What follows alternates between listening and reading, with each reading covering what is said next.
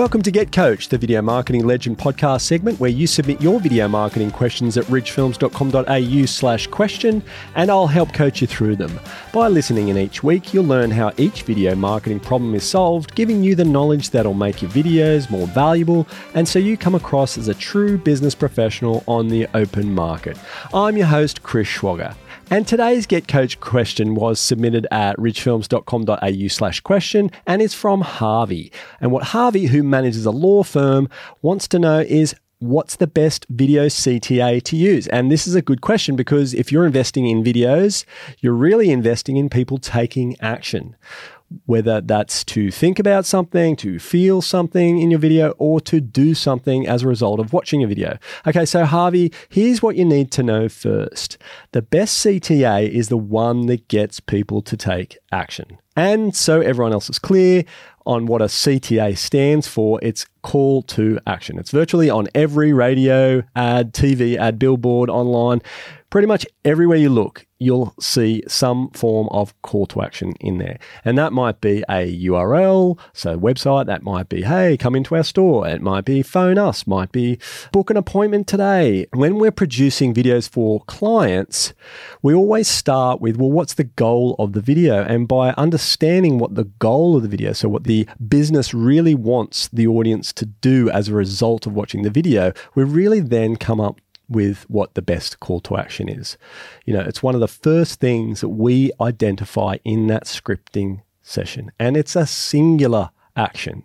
You want people to take a single, simple action. If you give them too many calls to action, you start to give them decision fatigue. Uh, it's a bit of a, information overload, and it will ultimately just get lost. And I don't know if you've ever heard this in podcasts, for instance, at the end of podcasts when somebody's being interviewed, it's like, "Oh, how do people find you?" And they're like, "Oh, well, you can hit my website, you can go to the URL, you can contact me on email, you can get me," on. and it's like. I would argue that most of that is just noise to the listener. They're really not going to take all those different forms of call to action in. They're probably, it's all just going to get lost. So make it nice and simple. There's really two forms, I think, of call to actions. There's a passive action, which is, for instance, maybe having a logo, your company logo at the end of the video with really nothing said. And there's a more of an aggressive approach. So it may be a verbal, so contact us today. It really does depend on the type of video that you're putting out to the market. So company testimonial video, for instance, on our homepage doesn't have a call to action. You know, it's just a series of people all advocating on our behalf. We think that is more powerful than having a direct call to action. Of course, the logo is at the end. So we think that's enough. Um, and it's never really bothered us to do anymore. And, and of course, that primarily sits on the Ridge Films website. I think what I'm talking about has a lot to do with context. You know, like where is your video actually living? And I think that is relative to what the call to action is. Um, and, you know, there are several ways you can put a call to action on a video. You know, it can be text and an image, it can be verbally in, inside the video itself, or it can be dynamic. And so if you have a look at most of the videos on the Ridge, well, in fact, I think all of the videos on the Ridge Films website, all have a dynamic call to action at the end of the video, and actually anywhere in the video, but we usually put it at the end. Um, and uh, hyperlink from that to some other area uh, of the website or to the contact page, for instance. Um, so that might be, hey, contact us today, or it might be inquire now. These are the types of things that might happen after we've produced the video. So there are so many different ways to do it. And we've found that's always a really great way to do it. If you don't include it in the video, you don't have time to include it in the video, then include it dynamically in the player itself afterwards. Because then you start to accumulate some data around that. And that's cool, right? Because then you can actually see what, what percentage of people that have watched the video versus how many of them actually have clicked through to the action within the player itself. So that's pretty fancy pantsy. Getting insights like that is a really powerful powerful, tool.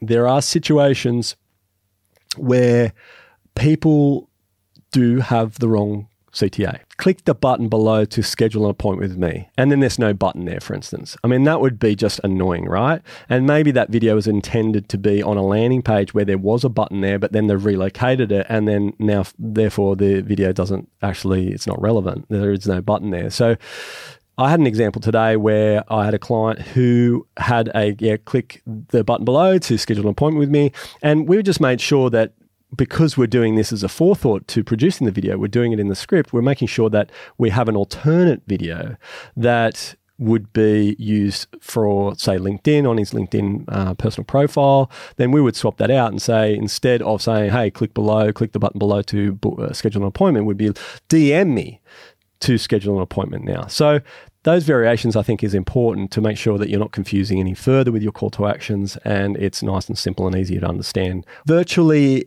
every video that I ever see has some kind of call to action. Now, that might just be a logo. And I think that is sometimes, in some cases, enough. We have a client, a charity organization. We're producing some amazing story driven videos for them that really, in a lot of cases, does not have a hey, so come into the Gidget Foundation today.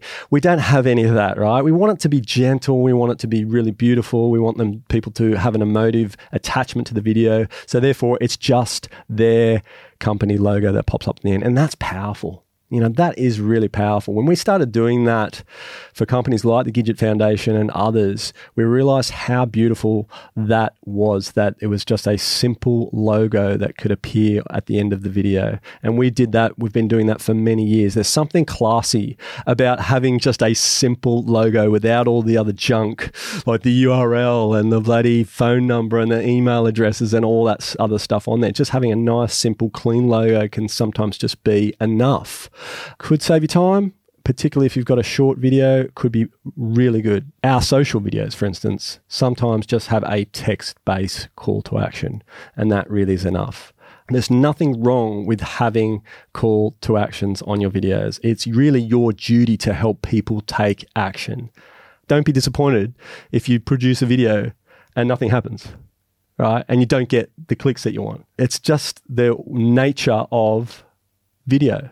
It's a long tail effect. It will go on, you'll test and measure, you'll try new things. The right call to action is strong, compelling, it generates the results that you're aiming for, but you've got to be repetitious, it's got to be memorable, there's got to be good recall so people remember you. And just before we wrap up this week, Here's my pre CTA. If you want to learn how to convince decision makers in your business, get the most out of their video marketing, go to ridgefilms.com.au slash boss and download our guide. We're always helping the business community become better video marketers. So go to ridgefilms.com.au slash boss and download, and we'd love to help you convince your boss. And Harvey, thank you so much for asking your question.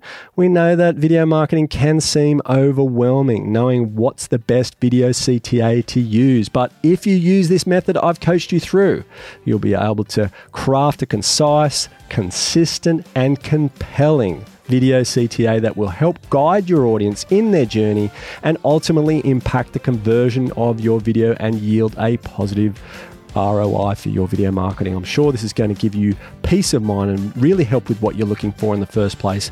Something to help you when crafting the best CTA for your videos. And for everybody else out there trying to solve the mystery of video marketing your business, what has you feeling overwhelmed? On Get Coached, we are here to help coach you through it. Just submit your video marketing question to ridgefilms.com.au slash question for your chance to get coached by me. Just go to ridgefilms.com.au slash question and see you next week.